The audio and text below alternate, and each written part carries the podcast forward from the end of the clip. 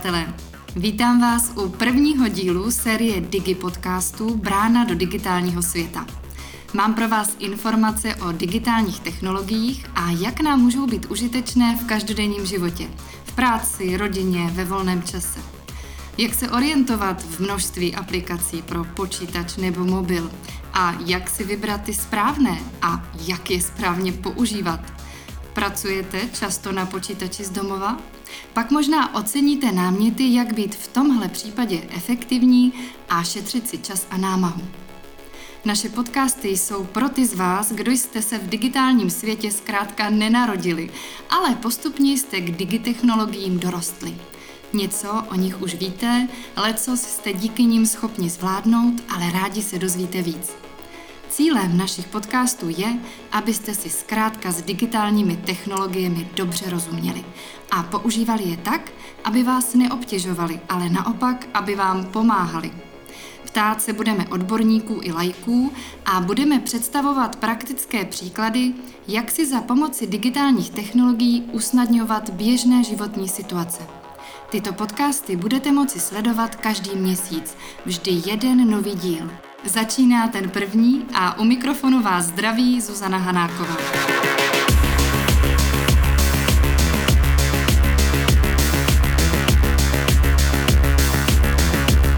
S digitálními technologiemi se potkáváme každý den. Ulehčují nám běžné každodenní situace, pomáhají v zaměstnání, umožňují rychlý kontakt s našimi blízkými, šetří nám čas i peníze. Pomáhají nám v řadě ohledů k lepší kvalitě života.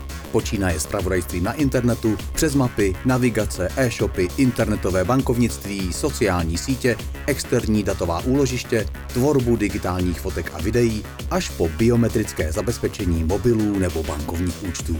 A nebo vymoženosti chytré domácnosti. Chytré žárovky, chytré vypínače, chytré televize a ledničky a to vše hlasově ovládané prostřednictvím chytrého digitálního asistenta. Jeden má co dělat, aby s vývojem udržel krok. A lidem, kteří si s digitálními technologiemi nerozumí, hrozí, že budou ztrácet pracovní příležitosti a v každodenním životě narážet na řadu překážek. Při komunikaci s úřady, bankou, lékařem, s rodinou a přáteli, při nakupování, placení nebo při hledání informací. Jak jste na tom vy? Umíte v počítači upravit text, fotografii nebo video? Dokážete na internetu najít přesně to, co hledáte? Víte, jak komunikovat s úřady online? Dokážete poznat důvěryhodný e-shop? Umíte vyřešit problémy vašeho počítače nebo mobilu? A znáte pravidla správného chování na internetu? Digitální technologie potřebujeme ke svému životu víc než kdy jindy. Díky ní můžeme pracovat třeba na chatě nebo v karavanu. S kamarády a kolegy se scházíme k online schůzkám prostřednictvím aplikací pro videohovory. Nechce se nám na nákup? Nevadí. Objednáme si potraviny v internetovém obchodě. Mobilem zapneme topení na dálku, abychom večer přijeli do vyhřátého bytu. Mladí spolu randí prostřednictvím sociálních sítí, aniž by se kdy viděli naživo. No, tohle nevím, jestli je zrovna výhoda. Osobně bych volila raději vidět svůj protějšek v trojrozměrném provedení, než jen na displeji mobilu. Ale chápu, že každému může vyhovovat něco jiného. Faktem zůstává, že se význam digitálních technologií v životě člověka bude dál zvyšovat. Ať už to bude v zaměstnání, ve volném čase, při nakupování nebo třeba v péči o své zdraví. Život s digitálními technologiemi bude v budoucnu a vlastně už je i dnes o mnoho snazší než bez nich.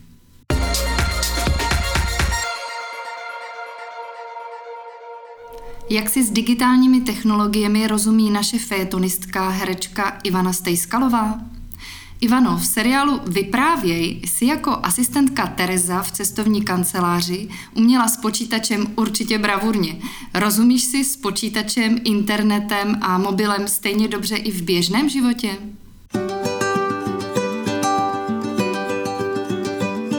Přátelé, Taky se vám zdá, že má vaše dítě přirostlý telefon k ruce?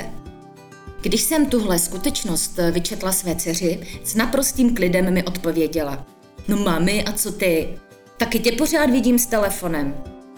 Já se samozřejmě bránila jako každý dospělák, že já na rozdíl od ní na tom telefonu pracuju a využívám potřebné aplikace a blá, blá, blá, blá, blá. No ale samotné mi to vrtalo hlavou, tak jsem se na to příští den soustředila a vypadalo to takhle. První kontakt s mobilem jsem měla v 6.30, kdy jsem si potřebovala posunout budík o 10 minut a to jsem pak ještě udělala dvakrát, protože fakt nevstanu na první zazvonění. Když se mi vařila voda na čaj, koukla jsem na počasí, abych věděla, jestli přes den nezmoknu a u snídaně na mě pípnul kalendář, že jedu přezouvat auto. Taky jsem si u snídaně projela zprávy, mrkla do Google Keep na poznámky, protože v hlavě toho moc neudržím a co si nezapíšu, to prostě nevím. Papírky na poznámky byly docela fajn, ale různě se mi ztrácely po bytě a takhle je to fajn, takhle je to všechno na jednom místě. Když jsem nasedala do auta, nastavila jsem si navigaci, díky které jsem se vyhnula ranním kolonám v Praze a pro pohodu v autíčku jsem si pustila rádio. Najednou hráli moji oblíbenou písničku, kterou si za boha nemůžu zapamatovat a abych za jízdy nesahala na telefon, využila jsem asistenta v mobilu a povídám OK Google, open Shazam. A tak mi asistent otevřel aplikaci Shazam a do pár vteřin uložil název písničky, abych si ji pak mohla pouštět na YouTube nebo Spotify. No za mě je to úplná pecka. V servisu jsem během čekání sedla na gauč, vyřídila pár mailů, udělala online nákup potravin, zadala jsem příkaz k platbě v bankovní aplikaci, projela jsem si sociální sítě, psala jsem si s kamarádkou z Německa přes WhatsApp a poslala jí fotku z místa, kde právě jsem. Přezuté auto jsem zaplatila jak jinak než mobilem a celou cestu zpátky jsem přemýšlela o tom, že i my dospělí jsme na telefonu fakt poměrně dost.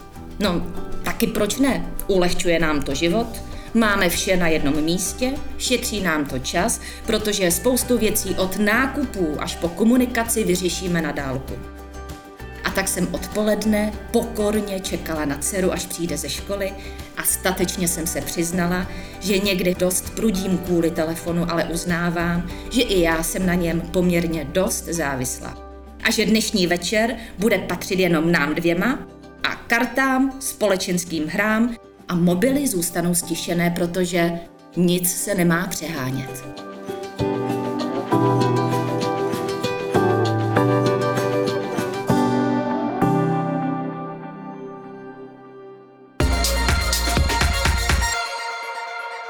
Tak Ivana toho za tu dobu, co čekala na výměnu pneumatik, zvládla s mobilem opravdu hodně.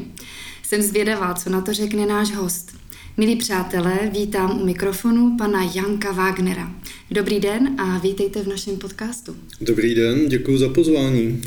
Janek Wagner pracoval v 80. letech nejprve jako programátor a později ve vedoucích ekonomických funkcích.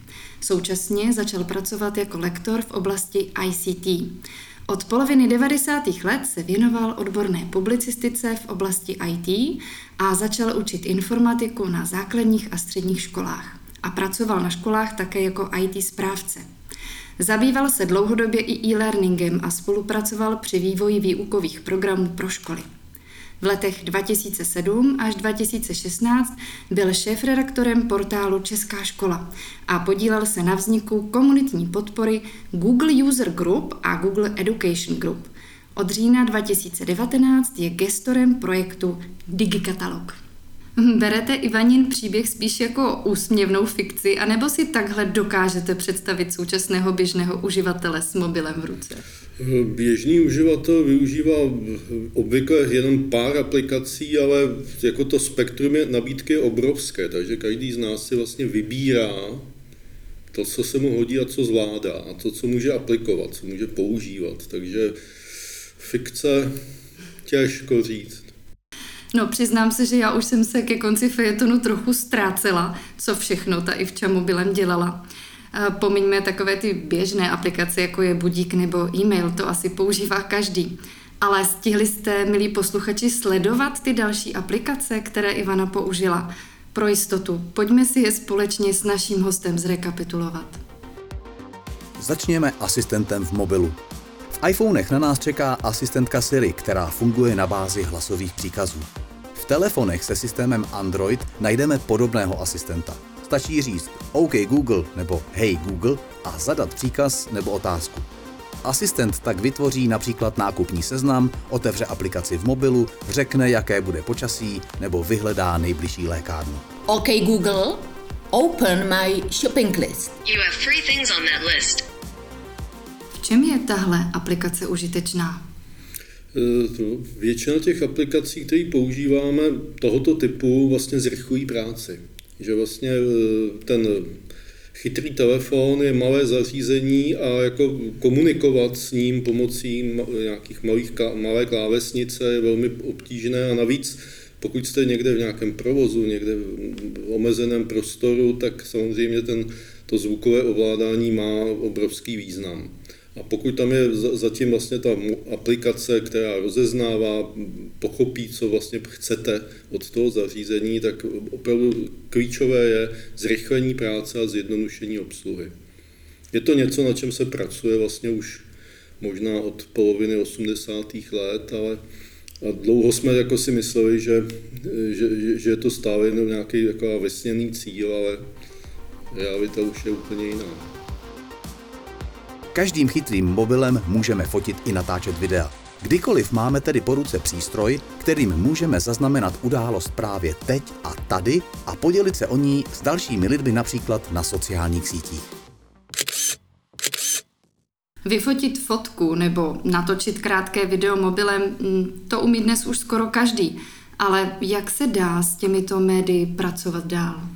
No tak eh, primárně je, já, já jsem nedávno o tom přemýšlel, co všechno vlastně s těmi obrázky dělám. Já jsem měl jedno období, kdy jsem si fotil prakticky všechno. Někam jsem přišel a abych to nezapomněl, tak jsem si fotil třeba texty, Zase jsou zatím aplikace, které dokážou ten text z obrázku převést do zpracovatelného digitálního textu. Eh, faktem je, že ta kvalita eh, těch eh, kamer v chytrých telefonech prostě prudce stoupá, takže v podstatě nahradili vlastně digitální fotoaparáty. Digitální fotoaparát se ukázal té, jak bych to řekl, spotřebitelské oblasti vlastně jako už překoná technologie. Tady jsme to nahradili, takže máme tu kategorii profesionálních fotoaparátů a pak vlastně ty digitální eh, fotoaparáty zmizely. To znamená nahrávky. Teďka zase obrovské množství aplikací, které využívají vlastně technologii eh, umělé inteligence a vlastně ten obrázek vylepší. To znamená, vlastně vy uděláte obrázek v nějakých třeba nevhodných optických podmínkách a oni vám ho prostě připraví do nějaké podoby, která je publikovatelná. A vlastně i ta kvalita je velmi vysoká, protože vlastně těch, ty desítky megapixelů vlastně těch kamer už umožní vlastně i tiskovou kvalitu. Zase je to trošku dvousečné, protože e, někdy ty aplikace člověka zaskočí. Jo? Já jsem, mě už je 65 a jsem takový konzervativní uživatel v podstatě a Nedávno jsem, no nedávno, už je taky dlouho, eh, jsem si omylem kliknul na nahrávání a teďka jsem byl někde eh, v nějakém rozhovoru a eh, pak jsem si dodatečně uvědomil, že jsem si to všechno nahrál a všechno se mi přivedlo do textu, takže já jsem vlastně celý rozhovor měl připravený. To samé je s tím videem, to znamená, vy tam můžete vlastně i titulkovat. Nahrajete video, okamžitě se vám objeví titulky, titulky vám ta umělá inteligence přeloží, Jo, čili tam prostě tě, to spektrum možností je obrovský. A bude stále jako větší. Nejhorší na tom je, že nestíháme ten vývoj technologií v podstatě postřehnout. Že vlastně někdy nás ten eh, mobil zaskočí, že vlastně umí věci, o kterých jsme ani netušili. Kalendář v mobilu nám nahradí tlustý diář. Události, schůzky, úkoly nebo upomínky v něm máme přehledně barevně odlišené a můžeme je synchronizovat s jakýmkoliv dalším naším zařízením. Jste zastáncem takových těch krásných tištěných diářů v kožené voňavé vazbě a nebo dáváte přednost digitální alternativě? No, kožená vazba je sice nádherná, ale faktem je, že za posledních 20 let jsem už ji v podstatě nevychutnal pro potřeby kalendáře. Eh, já jsem byl vždycky strašně sklerotický a čím jsem starší, je to horší, takže bez eh, digitálního kalendáře v chytrém telefonu bych se už neobešel. Takže já tam mám úplně všechno a co tam nemám, tak eh, neexistuje. Takže pro mě kalendář Kdybych to přehnal s nadsázkou, tak kromě nějakého messengeru, tak kalendář je prostě druhá nejdůležitější aplikace. A v čem všem eh, může ten eh, kalendář v mobilu být užitečný?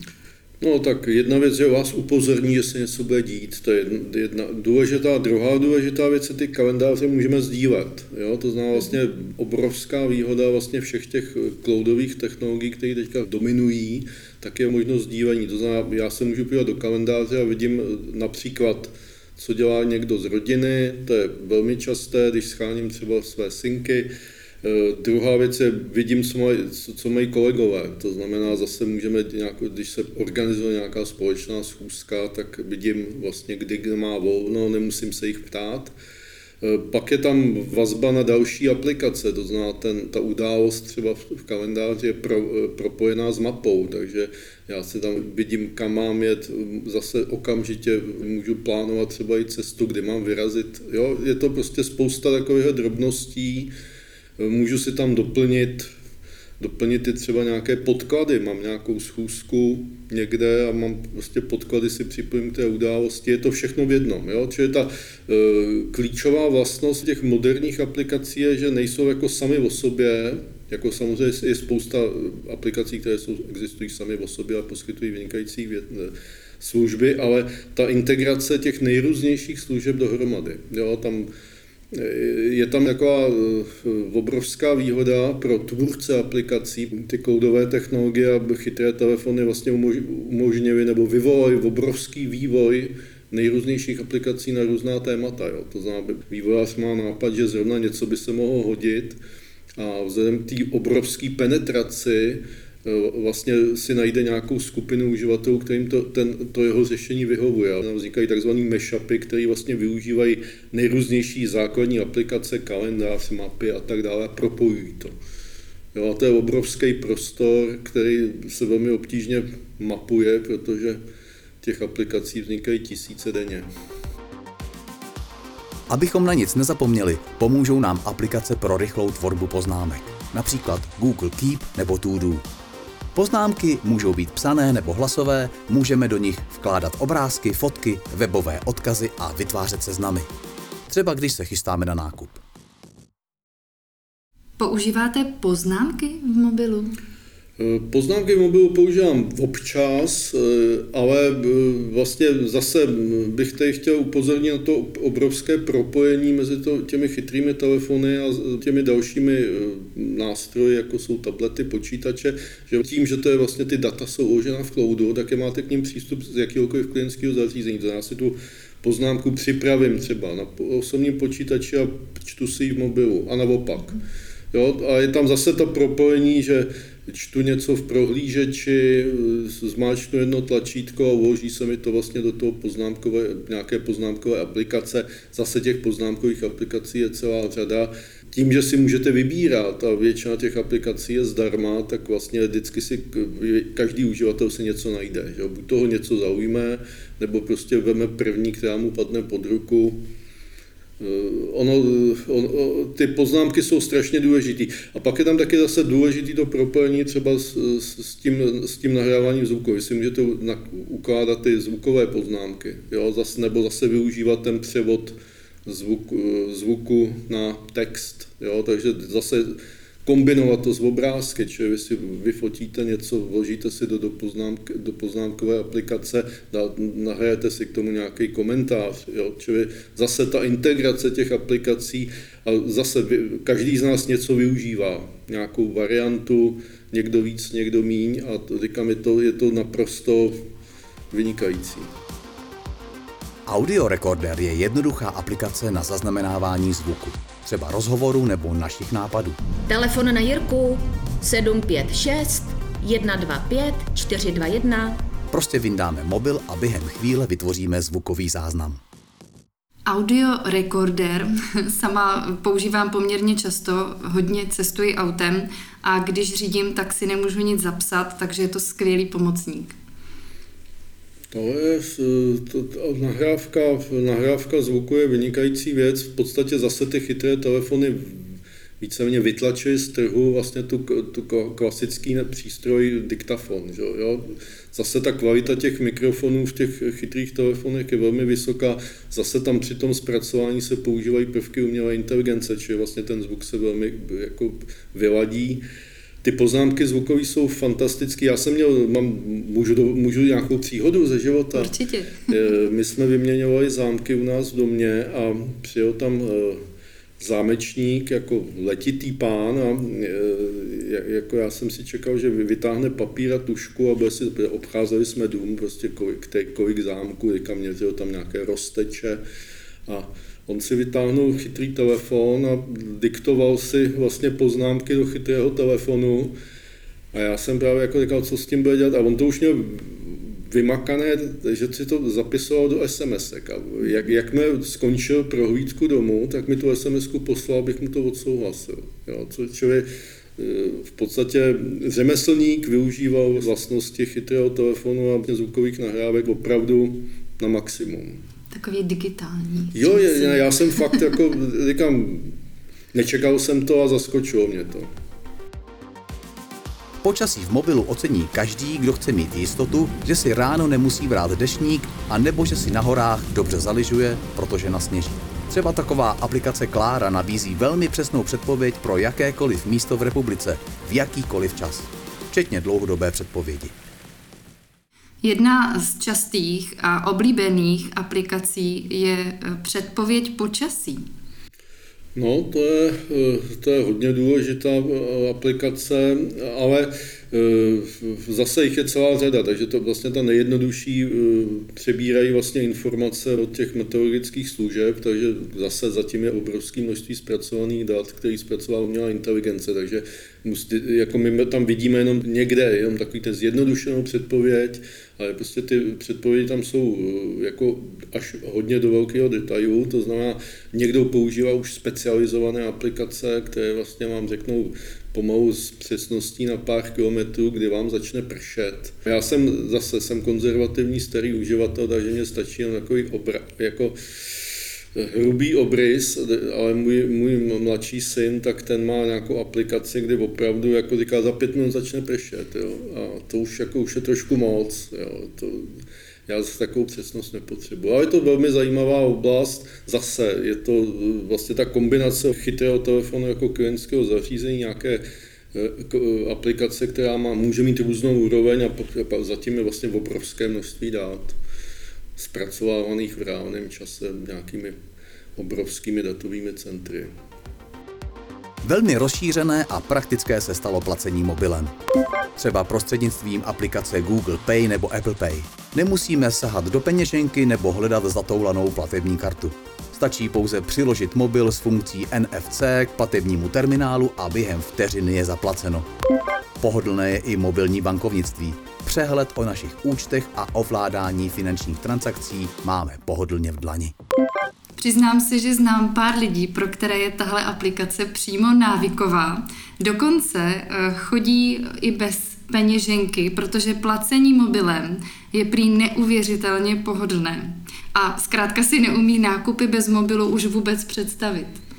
No, to to jste mi připomněla mého mladšího syna, ten eh, má dokonce chytré hodinky a platí chytrými hodinkami, jo, takže on jako vždycky jako mávne, mávne rukou s hodinkami k nějaký čtečce a zaplaceno, jo, což jako, já jsem zase, zase připomínám, jsem konzervativní uživatel, takže já jsem nějaký to období, kdy jsem platil kartou a byl jsem nadšený, jak je to jednoduché, ale Říkám, a ještě, ještě připomínka, jak jsme se bavili o tom kalendáři a voňavých kožených deskách, tak já mám rád šustot bankovek. Mm-hmm. Takže u mě ne, ale naprosto to chápu a zase je to, je to nádherná aplikace vlastně moderních technologií do běžného života.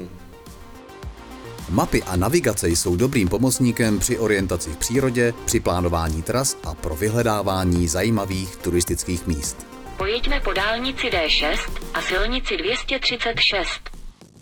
Tak tohle je pro mě osobně taková návykovka, protože já jsem schopná se ztratit i v lesíku u nás za humny. A tak takové mapy CZ jsou pro mě jasnou volbou. No a to vůbec nemluvím o navigaci v autě, kde bych určitě zapla Waze nebo Sigik. Navigace byl zase, to je další vlastně oblast, kde ty chytré telefony nahradily specializovaná zařízení. Já si ještě pamatuju, že jsem měl kdysi ve služebním voze jsem měl navigaci, což byla vlastně speciální krabička, musel se tam pravidelně obnovovat eh, ty podklady mapové, když to v tom chytrém telefonu využíváme mapové podklady někde uložené v cloudu. Eh, já se po, musím pochlubit, že jsem kdysi byl beta testerem navigací v chytrém telefonu v Androidu.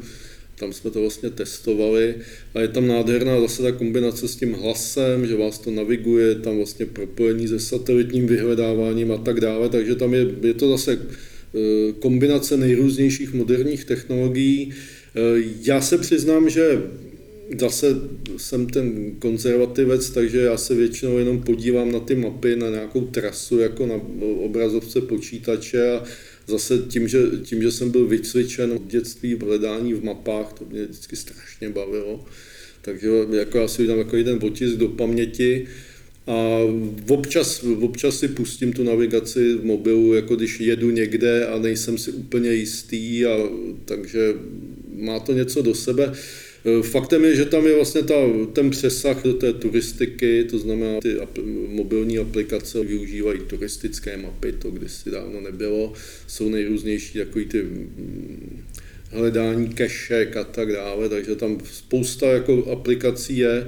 A zase je to, urychluje to čas, jo. Když, jste někde, když jste někde v cizím městě tak a potřebujete se dostat někam, a zase pak je tam ještě další, e, u těch mapových aplikací e, vlastně to propojení s vyhledávači. To znamená, vy jste někde na nějakém místě a hledáte třeba hospodu, kde byste si dali vychlazené pivo, tak tam kliknete a vlastně vám to ukáže hospody v okolí, že? což je jako pro našince milovníky piva v naší republice asi velmi užitečné. Nákup jídla přes internet se dnes stává další běžnou dovedností každodenního života. Ideální pro ty, kdo nesnáší fronty a davy lidí. Tak musím se přiznat, že online nakupování přes internet je pro mě nesmírně pohodlné. Co pro vás? No, já jako nakupuju všechno možné. Jídlo jsem, přiznám se, jsem jídlo poprvé koupil teprve před pár týdny. To, jako zase děti, děti to používají naprosto běžně, ale že občas jsme si posílali, posílali pro pizzu a tak dále, ale zase to nakupování je zase obrovský fenomén. V době koronakrize v ty e-shopy převzaly jako dominantní roli a ale zase je to taková ta klasika, že někdo se rád na to jídlo koukne, eh, koukne v reálu a, jo, a nasaje třeba vůni u nějakého stánku, ale zase je to obrovský prostor a faktem je, že ten úspěch vlastně v těch eh, no, nových firm dodávkových nebo roznáškových, nevím, jak to nazvat, že ať jsou to ty rohlíky, košíky a tak prostě expandují a je to prostě zase obrovský prostor, který vychází z nějaký, eh, zase z toho ušetření času. Eh, já, já vždycky v této souvislosti říkám, že vlastně mm, my 50 let máme vlastně stejnou pracovní dobu. Máme těch 40 hodin a těma, těma drobnýma vylepšeníma a technologiemi si vlastně ten volný čas rozšiřujeme. Že jo? Přesto bychom měli už vlastně zkracovat pracovní dobu. Slyšíte v rádiu známou písničku a za boha si nemůžete vzpomenout na jméno interpreta? Aplikace jako je Shazam vám během několika vteřin písničku pojmenují včetně jména umělce anebo žebříčku, jak si skladba zrovna stojí. Tahle aplikace může být asi nejen pro hudební fanoušky docela užitečná. Co myslíte? No určitě, já si myslím, že ta, zase je to vlastně ten obrovský pokrok, kde ta umělá inteligence je schopná analyzovat ty hudební nahrávky, je tam nějaká obrovská databáze hudebních nahrávek. E, faktem je, že já si, já jako nejsem muzikant teda, ale hudbu jsem měl vždycky rád a faktem je, já jsem vlastně zažil, zažil ještě kotoučové magnetofony, pak jsem vlastně zažil přechod na kazetové magnetofony, jo, a to vlastně všechno jsme si museli jako pamatovat, jo. A zase nebylo tolik nahrávek, jo. Faktem je to, že to bylo podstatně míň, a já jako používám sadu, sadu nejrůznějších těch eh, streamovi, streamovacích služeb, protože mám nějaké, nějakou hudbu a ten rozdíl je neskutečný. Že? Když si vzpomenu, jakým způsobem jsme získávali LP s nahrávkami zahraničních skupin, ale to rozeznávání, jak, já se přiznám, že jsem to nikdy nepoužil, protože já mám jako v podstatě mám takový poměrně vymezený, vymezený záběr, takže mě zajímá určitá, jenom určitá muzika a to v podstatě ne, že bych to poznal, ale jako nikdy mi to nějak nechybělo. Já to nemusím vědět, mě se to jenom líbí, vyberu si, zmáčknu si, pustím si nějaký set, třeba 20 skladeb, nějaký výběr. A... Ale někdy to zkusím, no, je, jako možná, jsem, možná tomu propadnu, až budu v důchodu. WhatsApp Messenger je jedna z aplikací umožňující výměnu zpráv, multimediálních souborů a komunikaci prostřednictvím videohovorů mezi vlastníky smartphonů pomocí internetu. WhatsApp je moje velmi oblíbená aplikace, protože je rychlá a videohovory mě skoro nic nestojí. To je další, další obrovský skok eh, spojený vlastně s těmi chytrými telefony, že vlastně máme možnost kombinovat ty videohovory, využívat toho zařízení úplně na maximum. Eh, to připojení k internetu máme všude, vlastně eh, ta ne, že by u nás byly neomezená data úplně zadarmo, ale je to, je, je to obrovský skok a Zase je to zase spojený s tím, na co je člověk zvyklý. Jo, já se přiznám, že pro mě, pro mě pořád jako nejhlavní komunikace je textový chat. Těch zvukových hovorů používám míň, video hovorů většinou pracovní, jo, že občas potřebuji s někým prostě si ukázat třeba nějaký, nějaký, nějakou sdílenou plochu a tam se to dá využít. Ale zase je to obrovský pokrok a otázka, kam až se s tím dostaneme. Jo. Už jsou tady v objevu takový ty problémy, že vlastně člověk občas ukáže něco, co by nechtěl.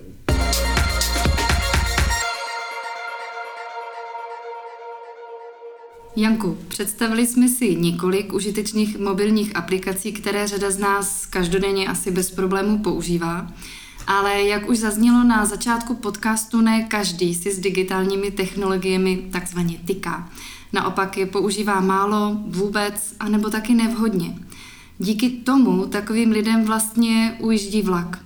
Narážejí na technologické překážky, kterým nerozumí, ale také na sociální bariéry. Hůře se jim online formou komunikuje, ztrácejí se jim pracovní, ale i sociální příležitosti. Mluvíme v této souvislosti o digitálním vyloučení. Co to je digitální vyloučení a jakých skupin lidí se tento problém týká?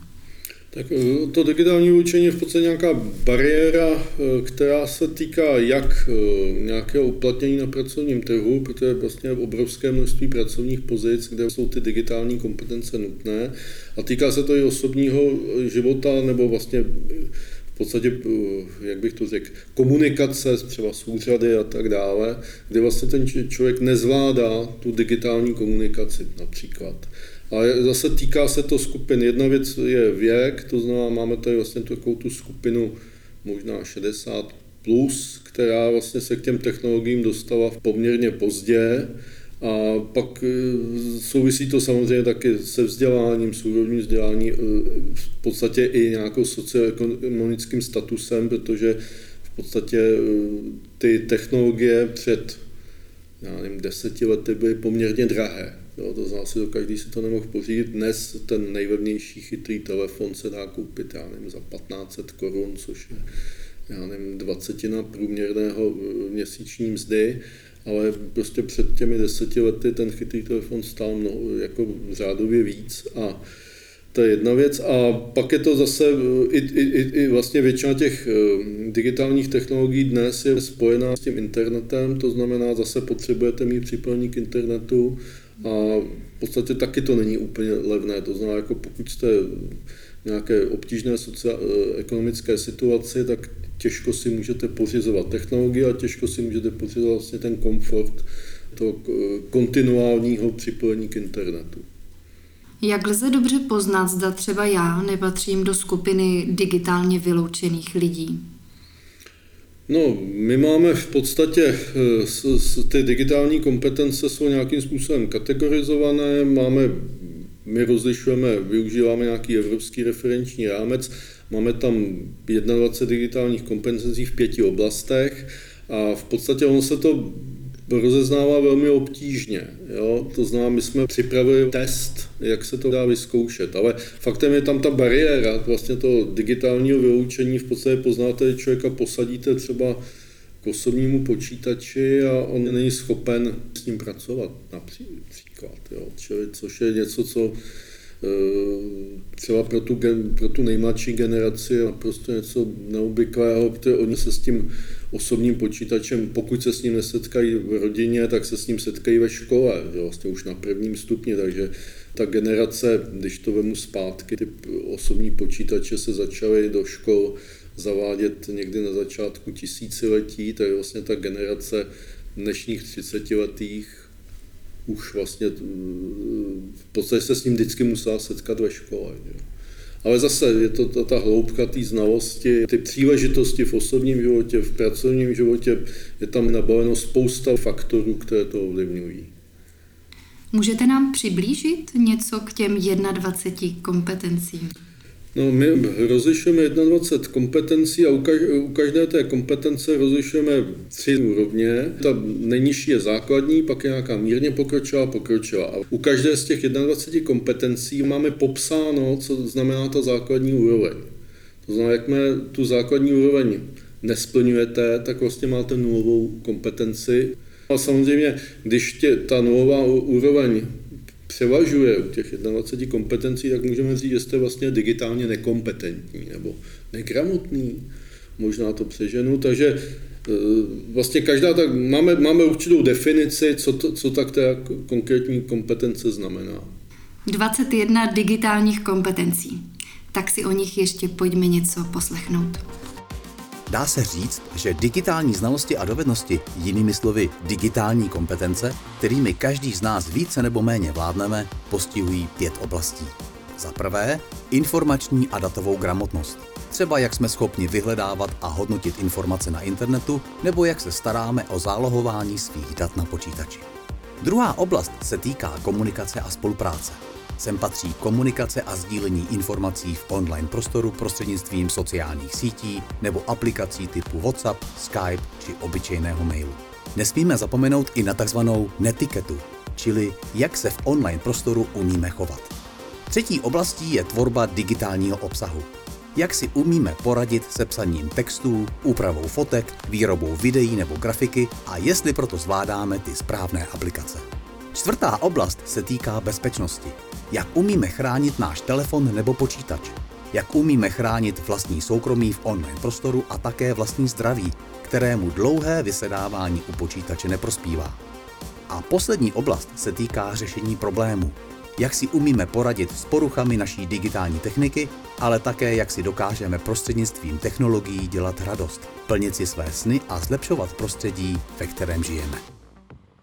A jak teda zjistím já nebo kdokoliv jiný, na jaké úrovni v těch 21 digitálních kompetencích vlastně jsme a co udělat proto, abychom se v tom, co nám nejde, zlepšili? My jsme v rámci našeho projektu DigiCatalog připravili takový e, autoevaluační nástroj, což je vlastně onlineová aplikace, kde, která vás otestuje. To znamená, vy tam máte simulované nějaké reálné situace ze života, to znamená, někam se přistěhujete, potřebujete vyměnit občanský průkaz, nakupujete zrovna v e-shopu, je tam takový poměrně podrobný scénář, kterým si projdete a v podstatě v každém okamžiku jsou ty vaše digitální kompetence testované. A v, v podstatě eh, na, na závěr dostanete výčet toho, co jste zvládli, co jste nezvládli a někde vám to jako v podstatě řekne, hele, tady si trošku na tom špatně, například v bezpečnosti, udělal jsi tam sérii chyb a na tu autoevaluaci na ten test navazuje nabídka kurzů nejrůznějšího typu, kde se můžete víceméně ty eh, kompetence doplnit. Takže eh, je tady jednoduchý nástroj. Samozřejmě to, co nedokážeme vlastně úplně přesně říct, jako kde je ta nulová hranice, to znamená, pokud toho člověka někdo si to pustí a nezvládne to ani spustit, třeba tu aplikaci, jo, tak už je jasný, že je to s ním špatné.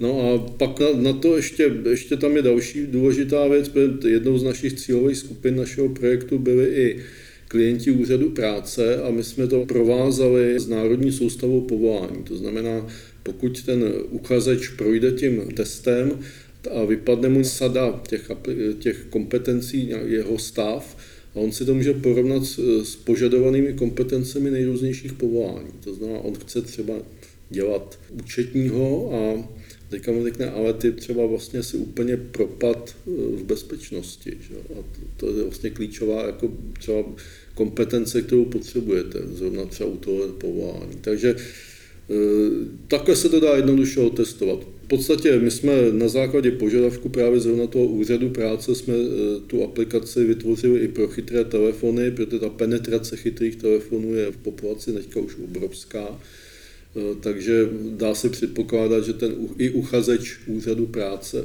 o zaměstnání má chytrý telefon a může si to v podstatě někde třeba v čekárně a úřadu práce pustit a ukázat pak pracovnici, hele, já tohle to už umím. A ono to taky souvisí třeba i s, tím, i s tou další třeba rekvalifikací.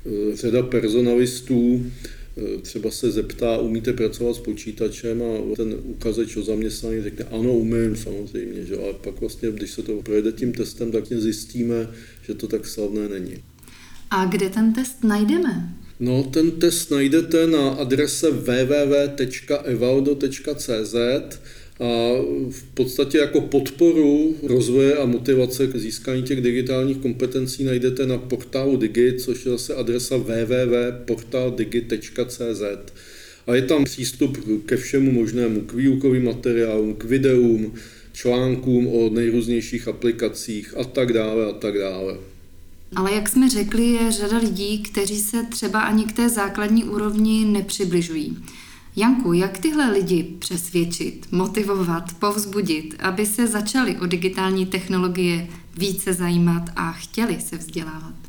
No, tam je klíčové je, že já už jsem to tady zmínil, vlastně ty digitální technologie nám usnadňují nejrůznější oblasti našeho života. Jako nejenom třeba tu pr- oblast pracovního uplatnění a trhu práce, ale i tu oblast v tom osobním životě. To znamená, eh, ono je vždycky důležité ukázat, co se dá udělat.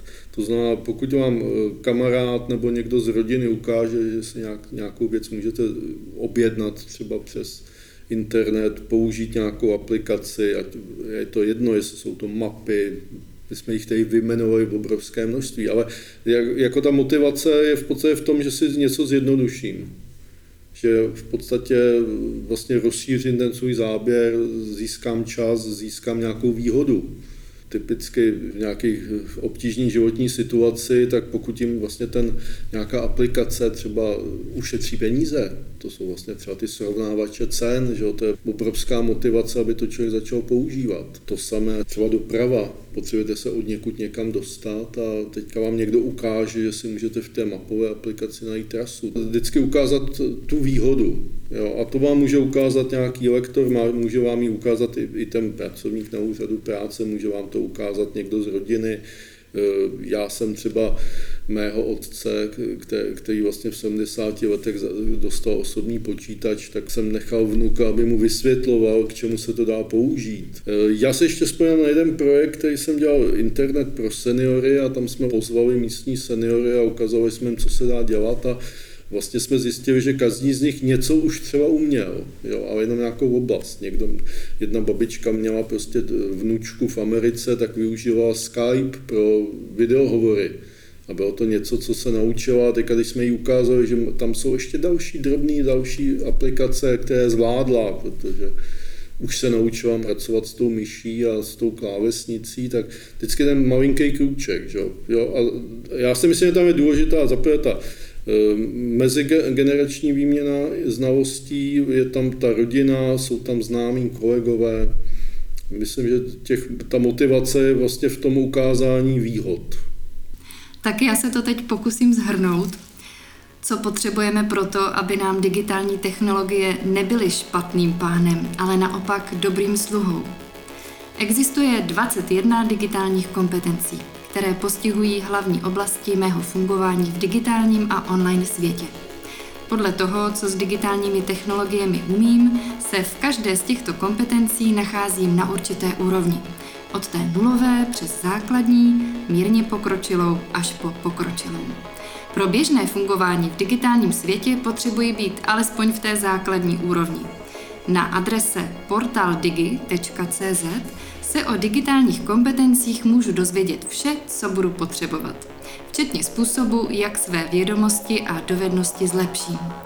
A na další adrese evaldo.cz najdu volně přístupné simulace běžných situací, na kterých si mohu ověřit, jak na tom se svými digitálními vědomostmi a dovednostmi opravdu jsem a jak se můžu zlepšovat. Jak se posunout alespoň na základní úroveň anebo o kousek výš. Pro ty z vás, kdo si chcete s digitálními technologiemi více rozumět, mám důležitou informaci. Každý díl našeho podcastového seriálu budeme věnovat vždy jedné z těchto 21 digitálních kompetencí. Na praktických příkladech a běžných situacích si ukážeme, co potřebujeme znát a umět, abychom nedělali chyby a digitální technologie uměli využívat co nejlépe. Takže tímto vás, milí posluchači, zvu už nyní do druhého dílu. A vám, Janku, děkuji za rozhovor a nashledanou. Nashledanou, děkuji také. Milí přátelé, a to je z dnešního Digi podcastu všechno. Díky, že jste si nás pustili a zvu vás k dalšímu dílu. Naše podcasty najdete na Spotify, Apple Podcast, Google Podcast, také na www.portaldigi.cz a na nejpoužívanějších sociálních sítích.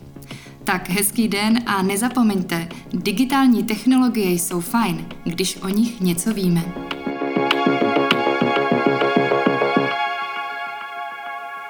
Tento podcast vznikl v rámci projektu DigiKatalog. Jehož realizátorem je Ministerstvo práce a sociálních věcí a je financován prostřednictvím operačního programu Zaměstnanost.